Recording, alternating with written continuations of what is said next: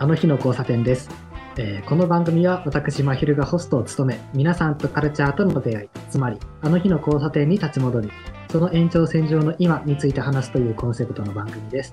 いつの日かこの番組が皆さんにとってあの日の交差点になったらいいなと思っております。ということで前回に引き続きこの方にゲストに来ていただいております。はい、坂田山です。よろしくお願いします。お願いします。えーっとね、前回から、ゆうまくんの漫画界、漫画の、まあ、遍歴みたいなのを話してもらってるんやけど、うんやっとね、よく考えたら、この、あの日の交差点の番組のコンセプトとして、えっと、皆さんとのカルチャーとの出会い、つまりあの日の交差点に立ち戻り、えその延長線上の今について話すというコンセプトの番組ですっていうコンセプトを、なんかやっと、なんか満たせてる気がした。この漫画界で。おお、で、今までね、えーと、前回は、まあ、小学生での頃にフェアリーテールを読み、えーそこから、まあ、割と最近まで、あ今も連載してるのかう、ん。続編として。うん。フェアリーテールを読み、そこで、なんやろ、RPG 系、なろう系か、ナロー系のハマったきっかけやったっていうのもあり、まあ、じ自宅にあった近代一少年とか、めぐみの大悟とか、イニシャル D を読みつつ、えっ、と、まあ、先輩に借りたマガジンで、山田くんと七人の魔女とか、ダイヤのエースを読み、うん。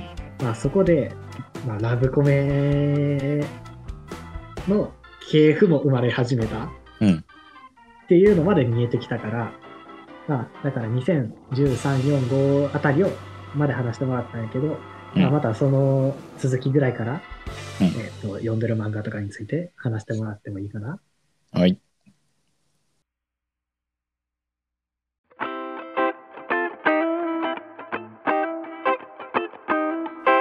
で、まあ、そこから、うん。高校からは、やっぱ、スマホを手に入れたっていうのが、やっぱ、でかい、でかいなね。うんうんうん。まあだから自分がそのまあ買いたい気持ちはあるけど漫画本本としてうん。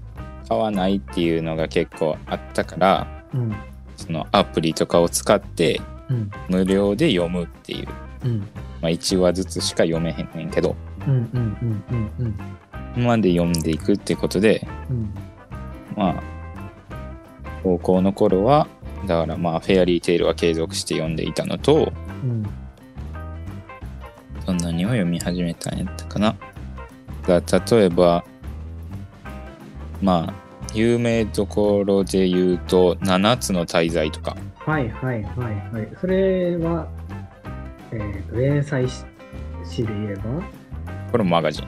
マガジンか。マガポケで読んでたんか。そうそうそうそう。これすごい初歩的な質問なんやけどさ、うん。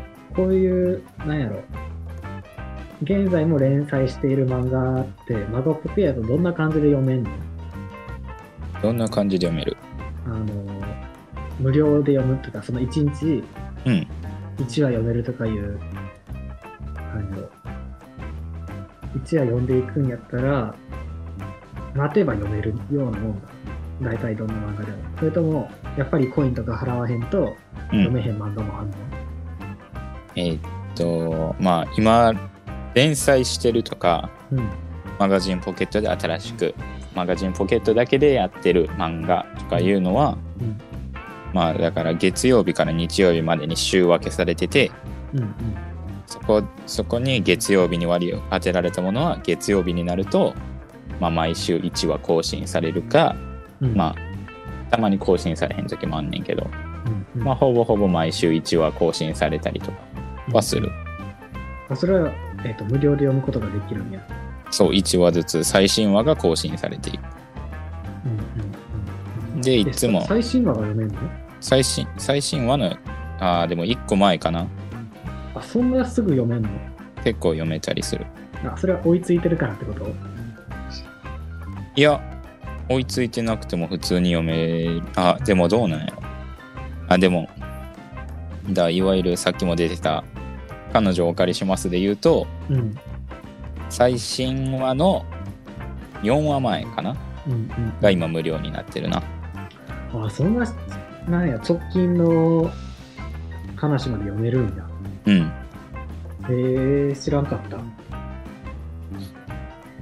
いはいはいはい。でフェアリーテイルとかでももうマガジンポケットだけしかやってないからこれはうん。最新話の1話も前まで無料になってたりとかするしうんうんうんうんだから結構出たらすぐ読めるっちゃ読めるうん。ああ、なるほどね。そうなんや。うんはいはいはい。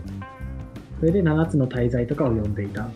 そうちなみに7つの大罪は、ざっくりとした説明で言うと、えー、と、2012年から2020年まで、やな、マガジンで連載されていた漫画で、うんまたハイハイファンタジー、ダークファンタジー、冒険活劇少年漫画っていうジャンル。ハイファンタジーって初めて聞いたな。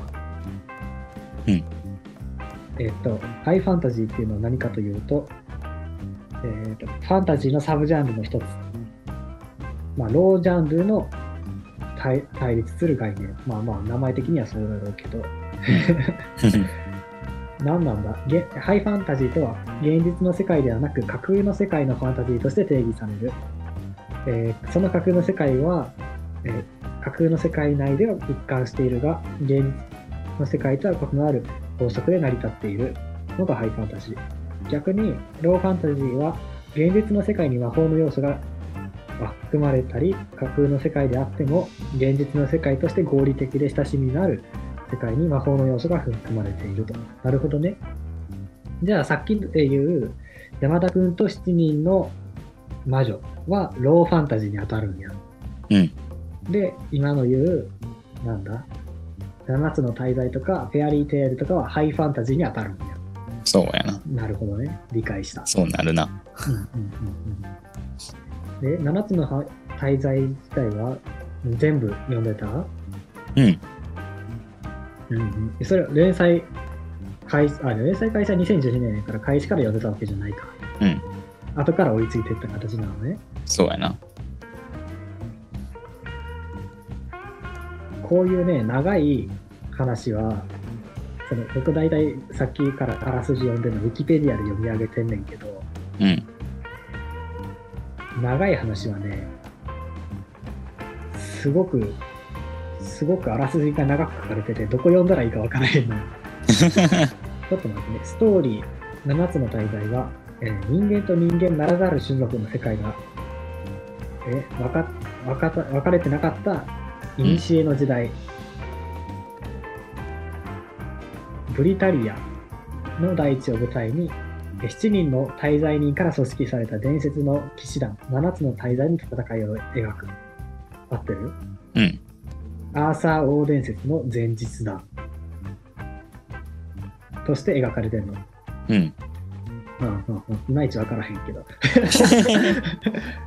で、ゆうまくん的に解説、説明すると、だまあ人間と人間ならざる種族っていうのはまうん、あ人間であったりうん、妖精族であったりはいはい、魔人族であったりはいはい、だ天使とかそういう属であったりとかうん、まあいろんな種族が、うん、まあ、世界にいてうん、まあそういう人らとうん、まあ戦ったり仲を深めたりすんねんけど、うん、まあ、7つの大罪っていうやつその騎士団の中にもうん、いろんな種族がいて巨人族がいたりとか、はいはいはい、まあ、人間妖精魔人族がいたりとか、うん、うん、まあいろんな能力を持ったやつがいるんよ。うん、でまあここに書かれてるようにまあリオネス王国奪還編とかではうん、まあその魔人族っていうのが、うん、まあ、結構脅威として昔、3000年前とかにうん、魔人族によってうん、世界がちょっと危うく滅ぼされかねはい、かけたによ。うん、でそれをまあその天使たちが封印したんやけどうん。それの封印を解こうとするやつがおってうん。それを倒すっていうストーリはいはいはい、ーな、リオネス王国奪還編っていうの。うんうんで倒すストーリーやねんけどうん。うん。まあ結局まあ一応その目論む目論んでたやつは倒したは倒したんやけど、うん。結局魔人族は復活してしまうんよ、うん。でそこからまた話が進んでうん。その魔人族との決戦をしていくっていう。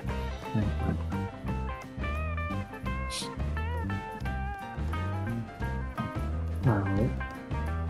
そういう話ね。そう、7つの大罪。うん、7つの大罪がまあぜ、まあ、7つの大罪ほとんど全員が主人公みたいなまあ感じやねんけどうん。そいつらが協力しながらうん。標的を倒していくっていう。うんうんうんうん。うんやっぱこういう何？ファンタジー系が好きな傾向になるんだよな。そうやなもう。多ファン分タジーでかつマガジン。そうやな。結構そんなん多いな。いやなんかね、そういう一貫性があるの好きやわ。いやでもたまにたまに外れる時あるよ。うんうんうん。まあ、ここから外れていくんやろうけど、どうなんやろな他には？他には、えー読んでたやつで言うとうん。まあガマランってやつとガマラン？ガマラン？ガマラン、うん、うんうん。やつと、まあ、リアルアカウントっていううん漫画うん。あ、ガマラン漢字で？そう我に間にラン。そう乱闘とかのランね。うんガマラン。ガマランは、ちょっと説明を見てみると、えっと、これも少年マガジンで連載されていた、2009年から2013年まで、えー連載されていた漫画で、少年漫画で歴史漫画なんや。うんまあまあまあそうやな。はい、えーっと、ざっくり、ざっくりどんな話。これまたなんか難しそうな、難しそうな漢字が並んでる。あらすじ読めへんな。うーんまあえーっとまあ用用語が出てきて、用語出てくるないろいろ出てくるか名前とかも架空の藩の名前やろ、これ。江戸時代中期の話やけど、うんいろんな藩が出てくるのね。うんこの藩の名前がね、架空っぽくて、読めないな。でまうんあまあそのまあ江戸時代中期の話でうん。まあいろんなそのまあ藩があってまあそれが集まるまあ海原藩っていう。とこがあったんやけどうん。それの次期藩主をうん。決めるためにうん。現藩主がうん。武芸のじゃあ武を争う試合うん。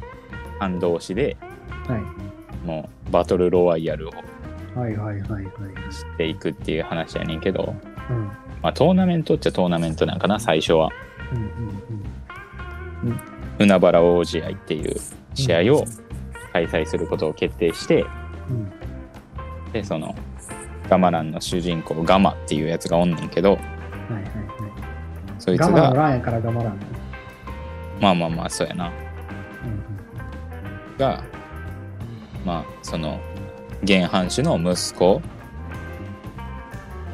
うん。うんめっちゃ息子いんねんけど藩主うん。うんうんのうん。そう息子の直義さんっていう人がいんねんけどうん。鷲津直義さんっていううん。でその人にガマの所属するえーっと大亀流大亀流。はい。っていうところに自分の武芸団として戦ってくれへんかっていうのを頼まれて。その人を藩主にするために大亀流が海原大試合に参戦するっていう。はいはいはい。えー、大亀流っていうのは剣客の流派の一つね。そう。はいはいはい。黒金ガマっていうガマの主人公のお父さんが作った。うんうんうんお父さんが作ったではない。お父さんも所属してた。うん、えっ、と、藩主になるための戦いで、が全ての話。そうやな。おおなるほどね。藩主になるためのまあ戦いがすべ全てっちゃす全てではないねんけど、というか、それが大筋ってことね。なってからどうっていう話でもなく。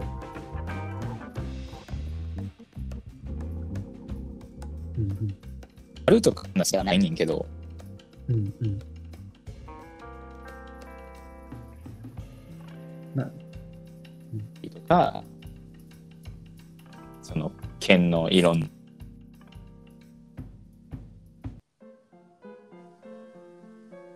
今一瞬あの電波が悪くなって切れちゃったから仕切り直して。はい。だから、あのね、あのーこの、全く知らんから、うん。漫画とかについて、ウィキペディア見ながら、ユーマカの話聞いてんねんけど、うん、例えばね、海原大試合とか、うん、そういう用語が、ウィキペディアで見た通りのやつがユーマくんの口から出てくるとなんか、おーっていう。喜びがある。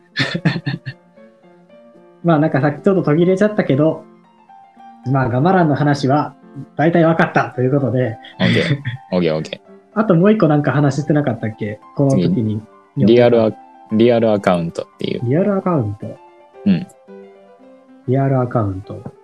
これもマガジンの漫画？そはいはいはい。ああ、なんかさっきから、例えば、何やったっけ？ダイヤのエースと、えーと山田くんの話とか、う。うん。えー今のガマランとリアルアカウントにね、なんかちゃんと別々の属性の漫画を上げてくるな。リアルアカウントは、えーさっきも言ったみたいにマガジンで連載されていた漫画で、いろいろ連載誌が変わってるのね。連載誌が変わっていて、2014年から、まあでも変わりつつ話は一緒ってことか。別うん別冊マガジンとか、週刊マガジンとか、別冊マガジンとか、行き来しながら続いている話で、にまあ、合計で2014年から2019年まで連載されていた漫画と。うんと第2期に分かれてるのね。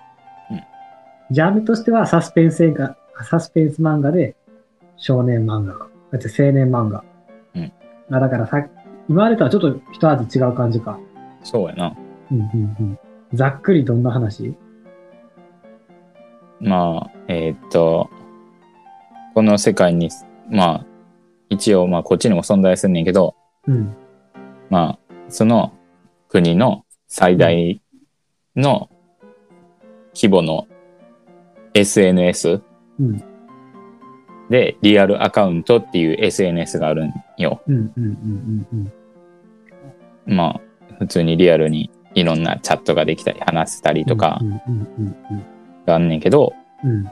ある日突然、その、主人公を含むうん、大勢の人が、うん。そのリアルアカウントっていう SNS の世界にうん。入ってしまうんよ。はいはいはいはいはい。で SNS の世界に入ってしまうって想像できひんな。うん。うん。で、そこで、いろんな、そのリアルアカウントのうん。中でのうん、強制的にゲームをさせられんねんな。はいはい。理不尽なデスゲーム系？そうそうそうそうそう、理不尽な、理不尽なデスゲーム系。うん。例えば、このゲームに負けたら即死亡とか、はいはいはいはい。フォロワーが0人になった時点で即死亡。うんうんうんうんうん。でも普通やったらフォロワーが0人になるってことはそうそうないねんけど、うんこの、この中で、うん。そのリアルアカウントの中でうん。プレイしてるプレイヤーが死んでしまうと、うん。フォロワーさんも死んでしまうねん。現実世界にいる。はいはいはい。あ、全員が入ってるわけじゃないのね、世界に。そうそうそうそうそう。うんうん。何人かしか入ってない、ほんまに。うんうんうん。結うん。で、そのフォロワーさんも死んでしまうから、うんみんなフォロー外していくのよ。でも、それは分かってんのや。そうそうそう、それも一応現実世界にも、そのゲームマスターが伝えてるのよ。配信とか伝え伝えてんのね、ゲーム状況を。そうそうそうそうそう。はいはい。え、じゃあそんなんみんなフォロー外すんじゃないの？そのメリットはあんの？フォローしてる。フォローしてるメリットはない。何それ。だから、だからほんまに、でじゃあみんなフォロー外してフォロワーゼロになって死んでいく人もいるってこと？そう。死んでい人気な人もいったら。うん。うんうんうん。でもやっぱ家族とかは、そのハラハラ、あ、そうか。うん家族がフォロー外したら自分の家族が死んでしまうから、そう。だから無事帰ってくることを祈って、うんうんゲームクリアすることを祈ってフォロー外さへんっていう人もいるんよ。うん。逆にそのハラハラ感を楽しむ変態もいるんかな？中には。うんうん、で、ってまあ、いう理不尽なデスゲーム系の、まあ、頭脳、頭脳ゲーム系？そうやな、頭脳ゲームとかもあるな。うんうんうん。だから最初が、最初のゲームだけ言うと何やったかな、あの、自分の顔は、うん。あれ、イケてるか、うん普通。か、うん。ブサイクかうん。を、そのゲーム内の人の、ゲーム内の人が、えー審査員になって5人いんねんけど、うん。行って自分を審査してもらうねん。はい。自分の顔がイケてるか、普通か今じゃブサイク考えられへんな、なんか。ミスコンとかがなくなりつつある時代で。はいはいはい。だからそれで、うん。まあ自分に正直に自分はブサイクやとか自分はイケメンや、イケてる顔やとかいうのを相手の客観的な目線を自分で考えて。出すっていうゲームがあったりとか、うんうんうんうん。そんな感じやな。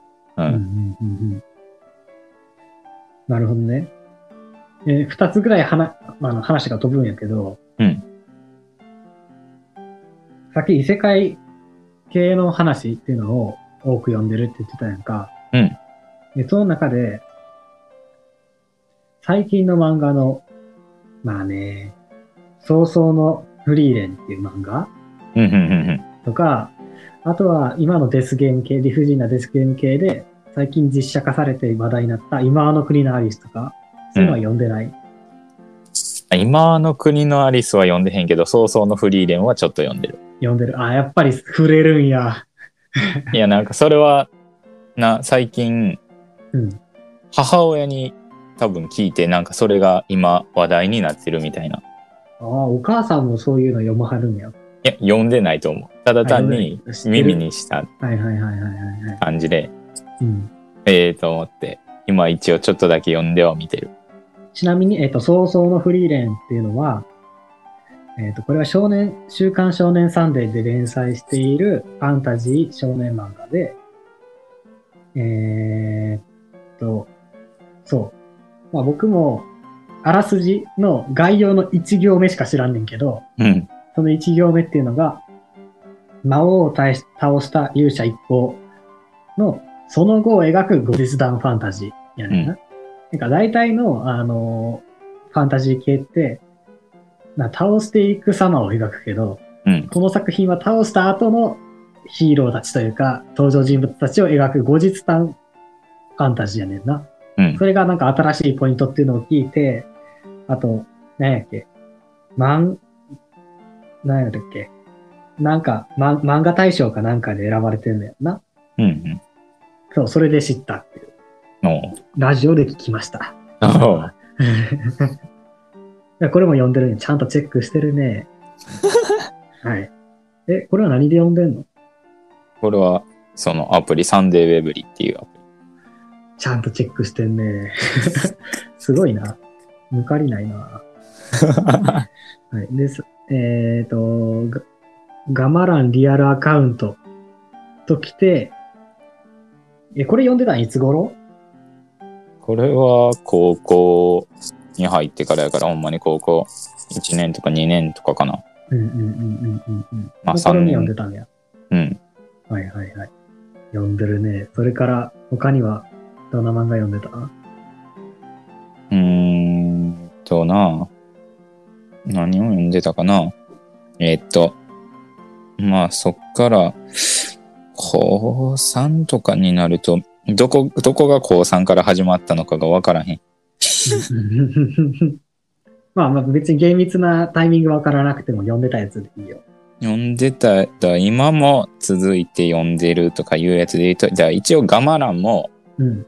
マガジンポケットの中で続きやってんのよ、まだ。うんガマランシュラっていう名前になってな。はいはいはいはい。で、その後何を読んでるかっていうと、今はま、今も読んでるのが、と、ブルーロック。ブルーロック。はいはいはい。やっぱ知らん名前いっぱい登場してくんな。あ、とりあえず聞いたな、一回。最近何の漫画読んでんのって聞いて、うん。もうほぼ最近。最近になってくるな、だいぶ。はいはい。2018年から、えーマガ、少年、週刊少年マガジンで連載されているサッカー漫画、ブルーロック。はいはい。ざっくりとした、あらすじで言うと、えーっと、まあ、サッカーやな。サッカーの話で。うん、えーっと、サッカーの日本代表がうん、なんで弱いのか。うん、サッカー日本代表がなんで弱いのかっていうのを、うん、えーっと、まあ、エゴ・シンパチっていう人が、日本人には、その、エゴがないからだ、みたいな。はい。エゴシンパチっていう人が、エゴがない話すんの。エゴコロって書いてエゴって読むんや。そうやな。はいはいはいはいはい。はいはい。まあ、そのエゴさんが、うん、エゴがないからだっつって、うん、日本のサッカー界を変えるために、高校生のうん。サッカー選手。の日本各地からフォワードだけをはい、集めてはい。育成していこうっていう計画を立てて、で、そこでブルーロックっていうその施設の中でうん、エゴイストになるためにうん、生き残りをかけて高校生たちがうん、めっちゃた、あれ、自分の、ま、自分がそのプレーして活躍して輝くためにうん、戦っていく一人一人が、うん、まあ、たまにはチームを組んだりもするんやけど、うん。一人一人が自分のエゴを持って戦っていくっていう。はいはいはいはい。今ね、あらすじ聞いてて、うん。思い出したんやけど、このブルーロックって漫画、うん。もうあらすじどっかで聞いたことあるなと思ったら。菅田将暉のオールナイトニッポンで、うん。菅田将暉がこの漫画についてめっちゃ話してた日があったんよ。話してた回が。で、今それを調べてみたら、うん。えーっとね、どうやら、うーんと、2020年の3月ぐらいに、うん。ブルーロックの話をししてて、おう。いやね、今聞いててピンときたわ。まあね、このラジオ自体は、あの、ポッドキャストとかと違って、うん。アーカイブが残ってないから、うん。あの、この、今ね、聞いてくださってる人に、ぜひ菅田将暉のライブに聞いてくださいって言えへんねんけど、うん。ね、アーカイブ残ってたらいいんやけど、残ってないから言えへんくて。いや、話してたわ。で、このフォワードのエゴ、エゴの話とか、いや、フォワードをめっちゃ集めて育成するんよっていう話をしてたわーと思って。さすがの情報網やな。いろんなところから情報得てるな。得てる、得てるよ、これ。ラジオ聞いてたら。さすがやわ。うん。いや、で、そう。で、ちょっと話変わるけど、うん。菅田将暉関連の話でいくと、うん。なんかね、俺は年間300冊の漫画を読む男だみたいな言ってて。日本で一番漫画読んでるって言ってたかどうか忘れたけど、そんぐらいの勢いで言ってて、うん。まあ、それに関しては、佐久間さんとちょっとすごい張り合ってんねんけど、やっぱり、佐久間信之さんね、もう、うんに、えーテレビ東京から対象して、テレビプロデューサーの佐久間信之ですって名乗ってる佐久間さん。うんあで、あとはね、たまに漫画トークが聞けるんやけど、菅田将暉のオールナイトニッポン聞いてたら、うん。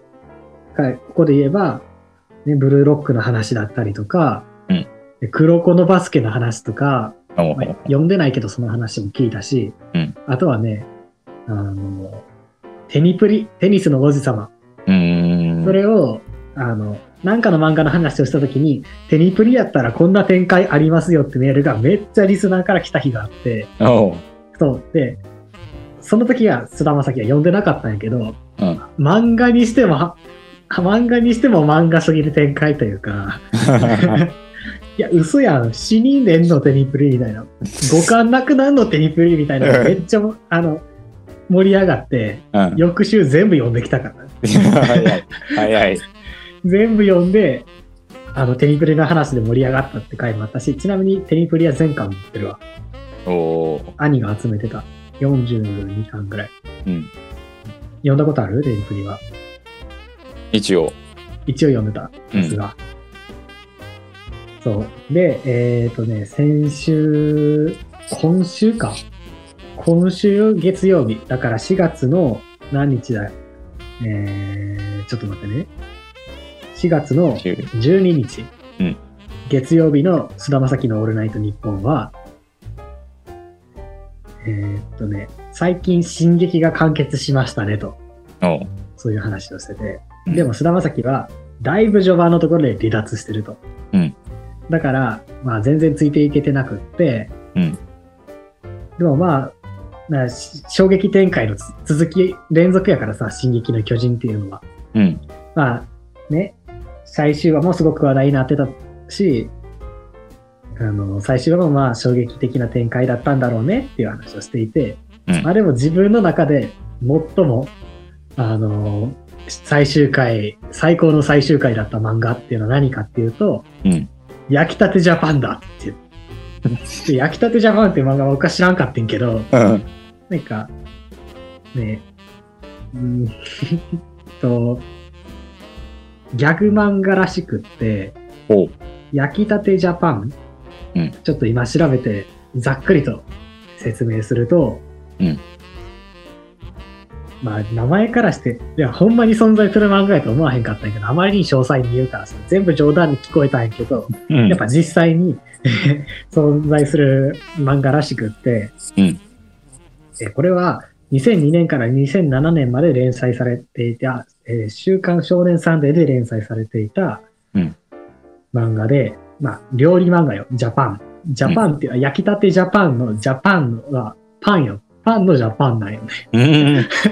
で、えっと、料理漫画で、まあ、少年漫画で、ギャグ漫画で、えっ、と、極めつけがヒューパンドラマ。ヒューマンドラマじゃなくてヒューパンドラマって書いてあるのよ。まあ、いまいちわからへんねんけど。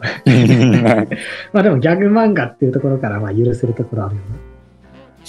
で、えっ、と、あらすじがめちゃくちゃ長いから、えーとうんウィキペディアに書いてあるやあらすじがめちゃくちゃ長いから読み上げることはできひんねんけど、うん。えっ、と、ラジオで聞いた内容を踏まえつつ話すと、うんあのね、世界にはさ、フランスパンとか、うん。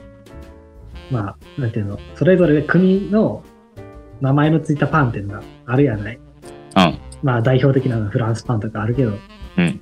で、そういうものがあるんだったら、あの、日本人にとって、まあ、パンよりやっぱご飯やけど、うん。やっぱご飯より美味しい日本独自のパンを作りたい。とい。うことで、ジャパンを作りたい。ジャ まあ、ダジャレなんやけど、フランスパンみたいにジャパンを作りたい。おう。で、多分、その、ね、これは完全にラジオで聞いた情報やけど、うん。あの、まあ、美味しいパンを作って勝負をしていくと。いう、えーっと、まあ、なんやろうね。その美味しいパンを作って食べたそのリアクションうん。どんだけ美味しいかっていうのをリアクションで表現するっていうところのギャグで、うん。なんか勝負していくギャグ漫画みたいなんやけど、なんか美味しすぎて違う生き物になっちゃうとかね。とか、パンを極めすぎて、パンになっちゃう。だからそれが多分ヒューパンなんよ。ヒューマンじゃなくて。ヒューパンドラマね。パンを極めすぎてヒューパンになっちゃうっていうギャグ漫画。えーなんかそういう、えーっとね、漫画らしくって、でね、結末も、なんかなかなかに説明できひんねんけど、うん。聞聞いても想像できひんかったよ。うん。うーん、だからなんて言ったらいいんかね。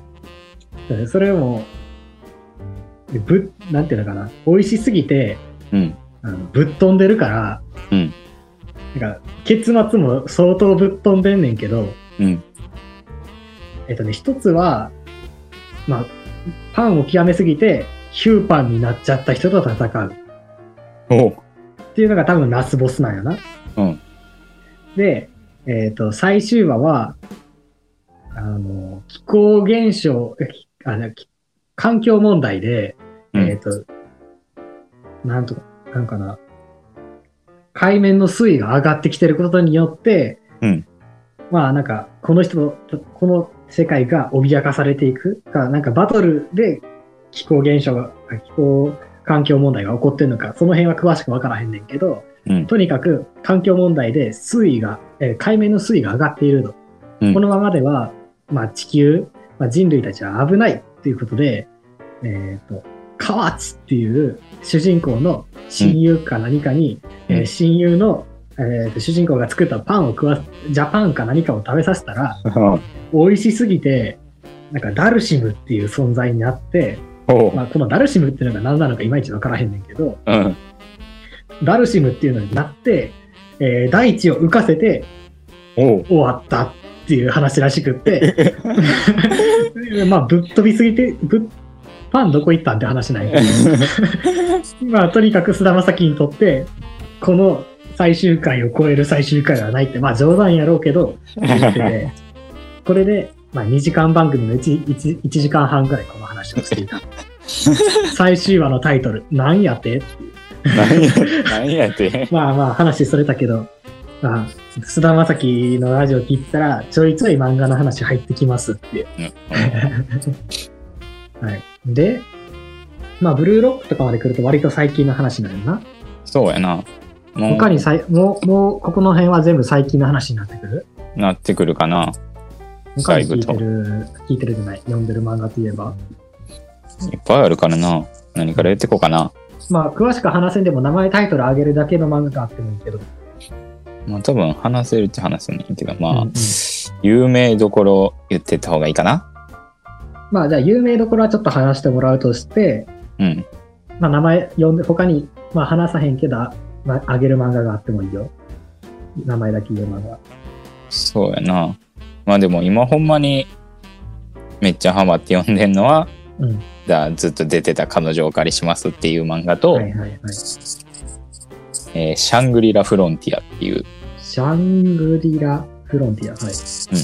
まあどっちもマガジンやねんけど、うん。それがハマって読んでる、最近。そうやな。どっちも割と有名？あ、これは多分有名じゃないと思う。シャングリラ・フロンティアは？うん。いやでも結構、うん、どうやろう。多分知らんやろうなとは思う。うん。僕も初めて聞いた。あ、これは割とバトル系な感じかそうやな。はいはいはいはいはい。シャングリラ・フロンティアね。うんど。っちの話から聞こうかな。シャングリラ・フロンティアの話から聞こうかな。ほシャングリラ・フロンティア、ちょっとウィキペディアが今見つからへんけど。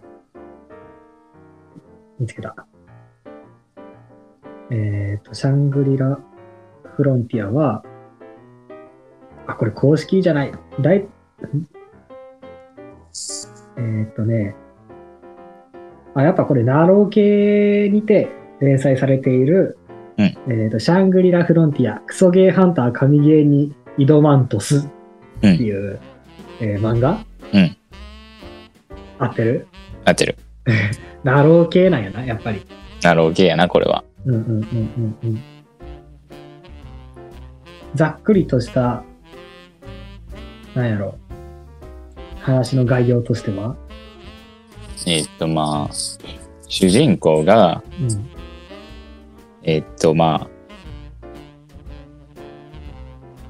クソゲーをこよなく愛してるやつなんよ。うんクソゲーを愛すってどういうこと？その、いろんなバグが起こって、はいはいはい。これができひんとか、ここで体が二重になるとか、はいはいはい。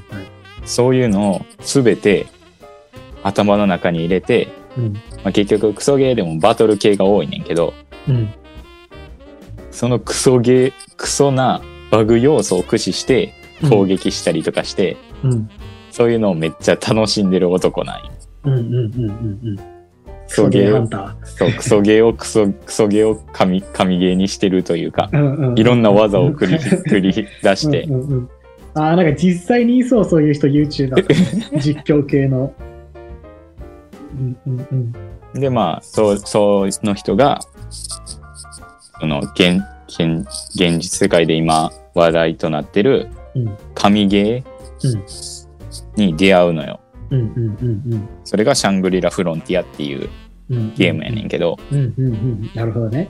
そう。もうほんまに、それは、実世界と何ら変わりのないぐらい結構クオリティが高くて、うんうんじゃあモンスモンスターとか、まあ、エフェクトとかも全部神ゲーやねんけど、うん。それをクソゲー、最強のクソゲーマーが、うん。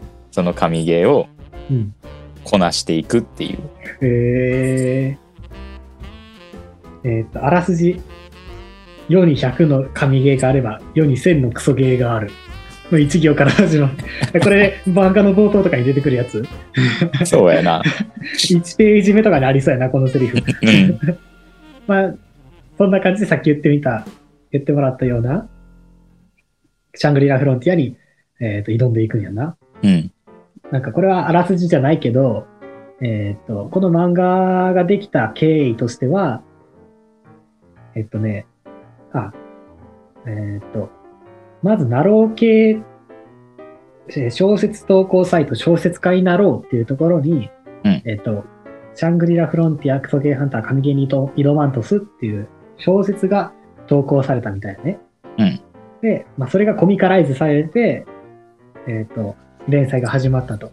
うん。それで、第1話を掲載した少年マガジンは2020年第33号において、えー史上初の読者アンケート4冠を達成している。めっちゃすごいな。なんかわからんけど。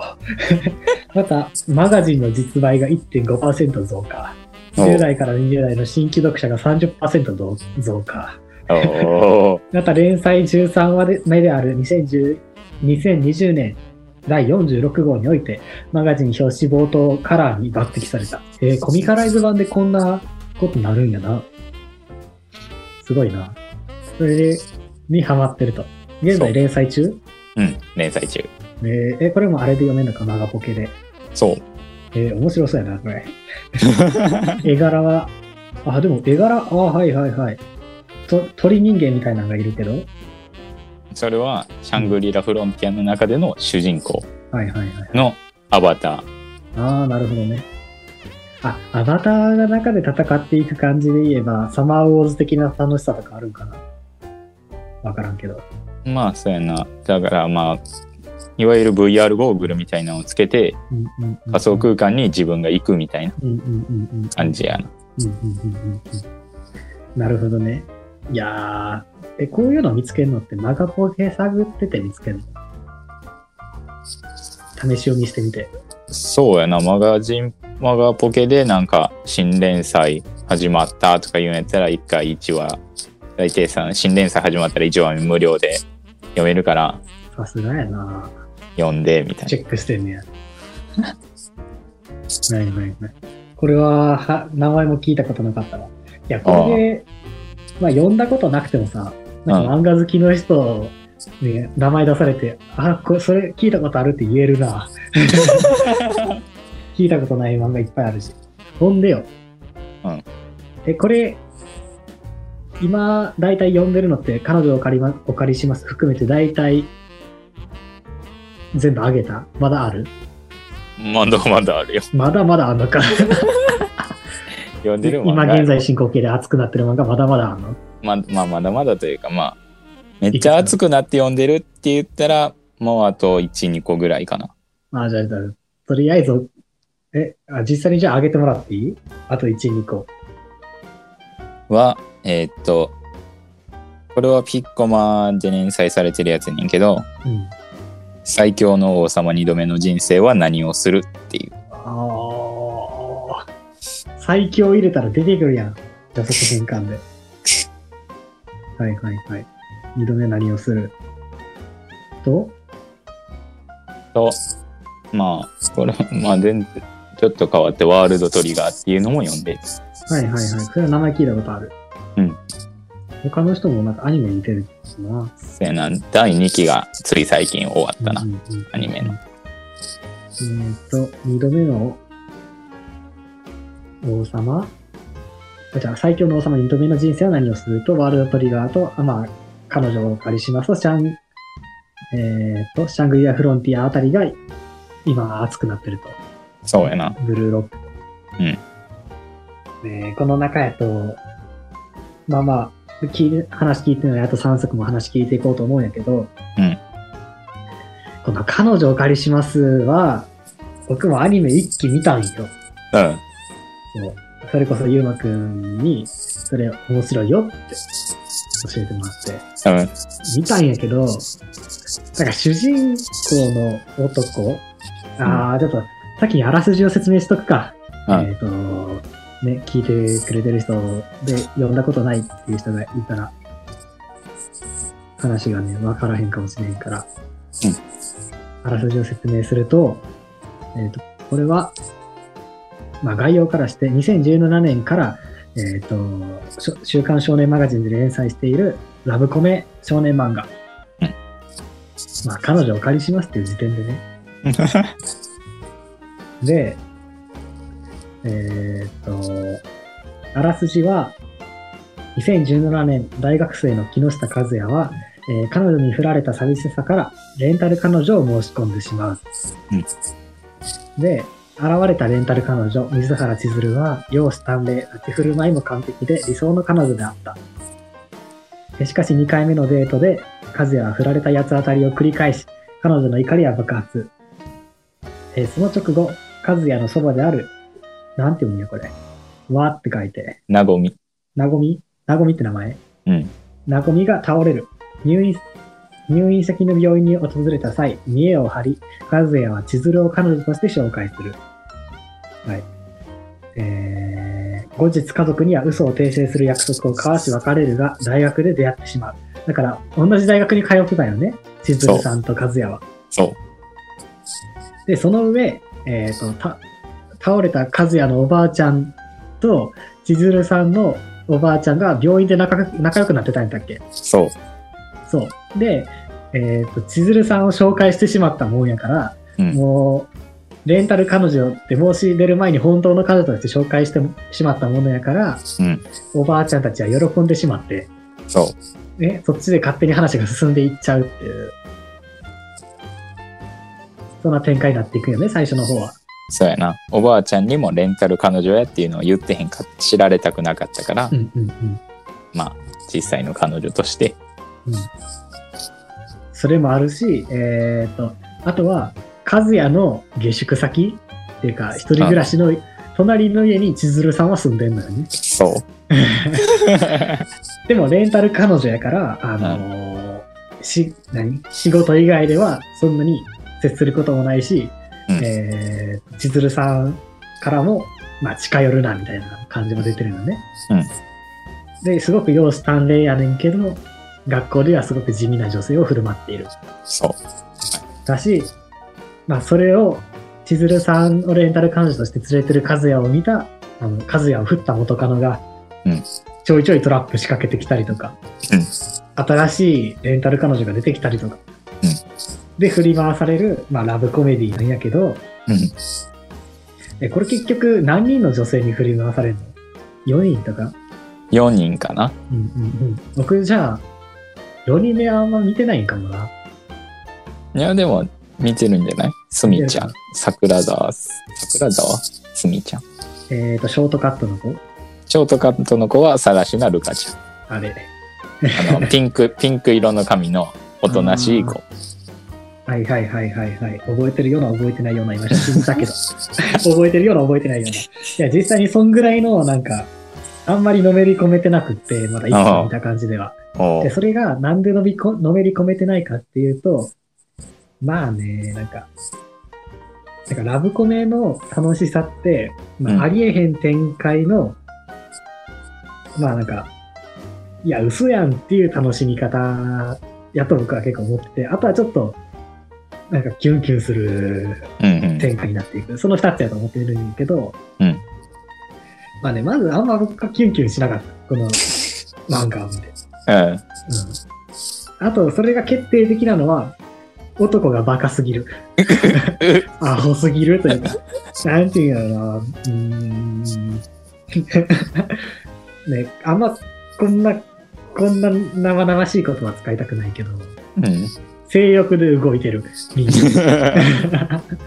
それは間違いない。男すぎるというか、間違いない。単純すぎる、すぎて、なんでそんな行動すんの？なんでそんな選択すんのっていう。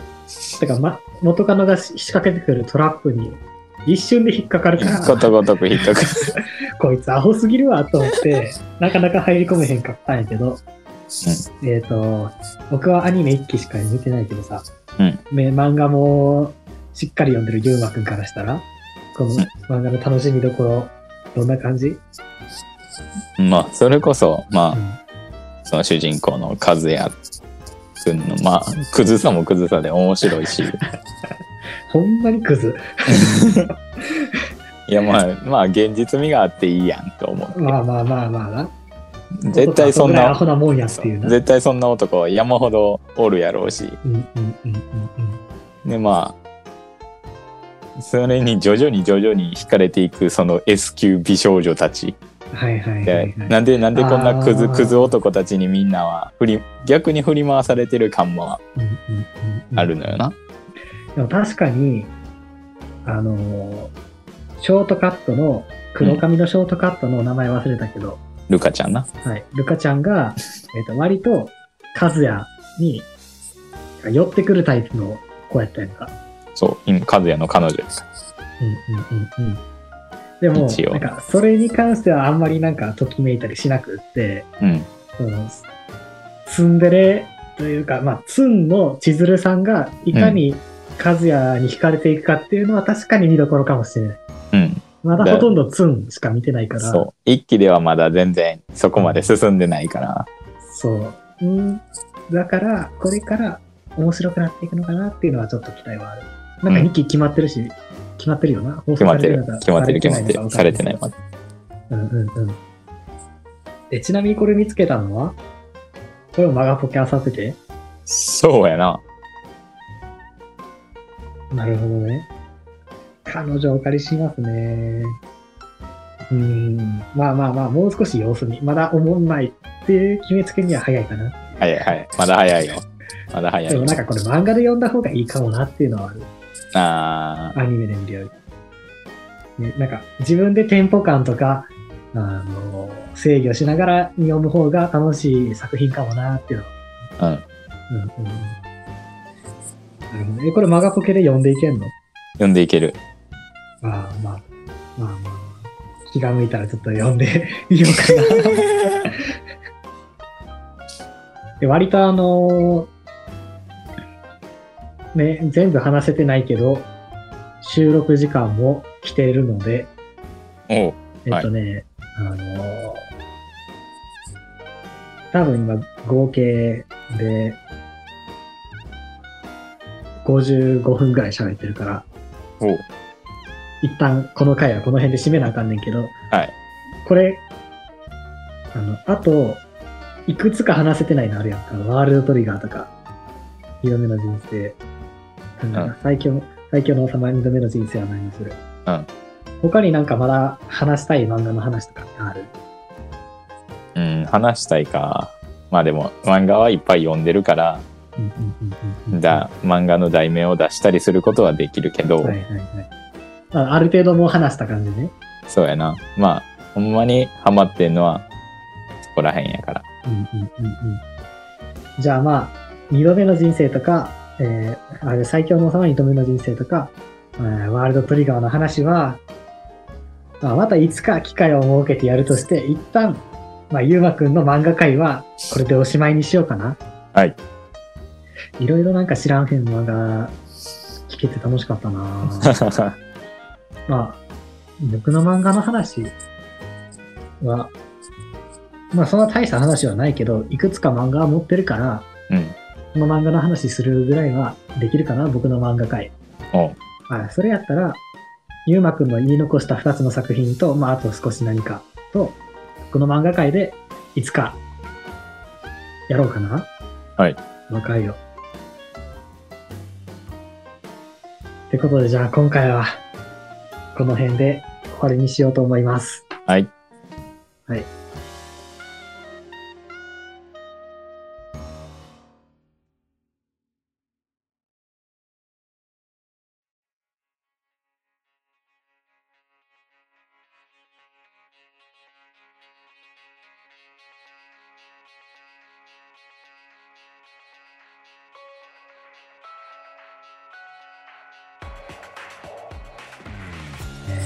この番組は本、映画、漫画、音楽、ラジオ、YouTube など皆様からのおすすめのメールを募集しています。受付メールアドレスは rosedaysjunction.gmail.com rosedaysjunction.gmail.com です。えー他にも、まひるの深夜の Twitter アカウント、番組 Twitter アカウントも概要欄に貼ってありますので、お好きな方法でお聞きください。えーあ、お好きな方法でご連絡ください。えー感想などは、ハッシュタグ、あの日の交差点をつけてつぶやいてください。